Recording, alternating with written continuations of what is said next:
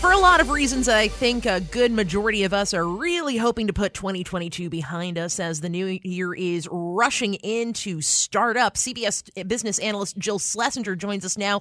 So, Jill, there are some year end money moves that you are suggesting people make before we turn over a new leaf in a few weeks.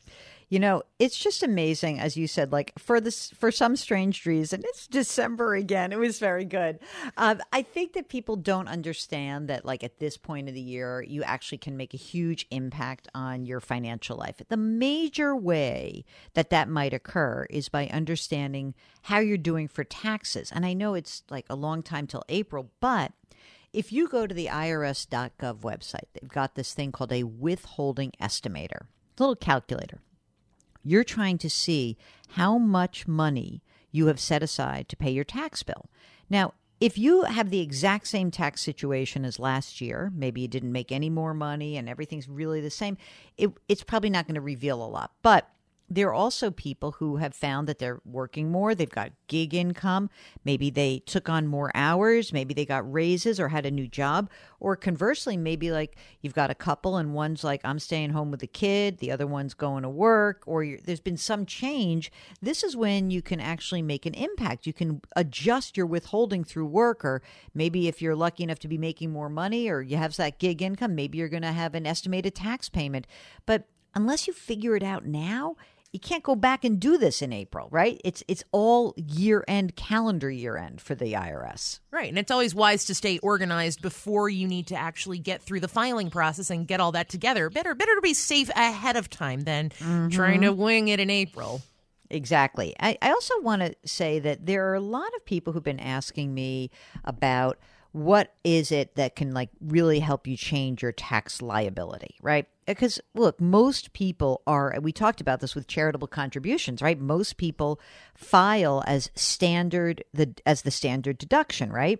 So there's not as much that you can do at the end of the year to make a big difference. But one thing you really can do, you can put more money into your retirement account. And I think a lot of people forget about that. It used to be that big companies and small companies alike would say, oh, you've got to just pick once a year how much you're putting into your retirement plan. But with technology, we know that there has been a lot more flexibility. So it may be that you say, instead of spending a ton of money on the holiday season, I think I'd like to spend a ton of money on me, put a little extra money into my retirement account through work, and you'll reduce your tax bill by doing that.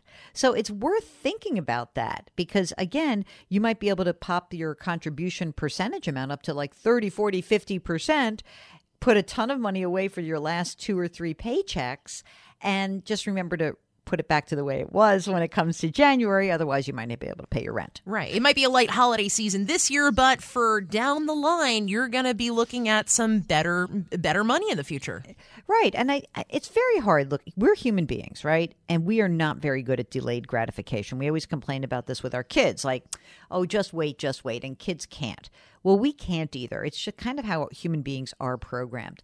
And I would encourage you to just remember that a lot of these moves that you make now towards the end of the year, they can pay great, great benefits in the future. And, you know, in some respects, it also can, you know, you're saying getting prepared for tax time, but as even as an investor, you might think, things are a little bit crazy. I've lost money. What should I do? This is a very good time also to look at the accounts that you have.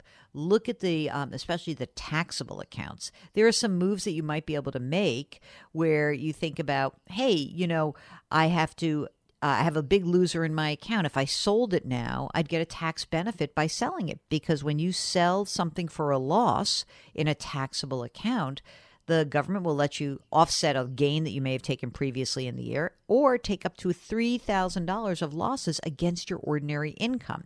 So a lot of these things they seem like oh it's a pain in the neck, but for, you know, getting some good tax benefit, hundreds if not thousands of dollars, it is really worth your time to to just, you know, goof off for this afternoon and not go shopping and do some tax stuff. Right on. And actually, as you as you said, it could actually pay to be a loser this year. Who'd have thought? Yeah, yeah. I mean, right. If you're if you again, if you have those deductions, eh, if you have a that lo- that lo- sorry, if you have that position that has lost value and you do sell it, um, a lot of people have been worried about like, oh, well, then I have to actually take the loss.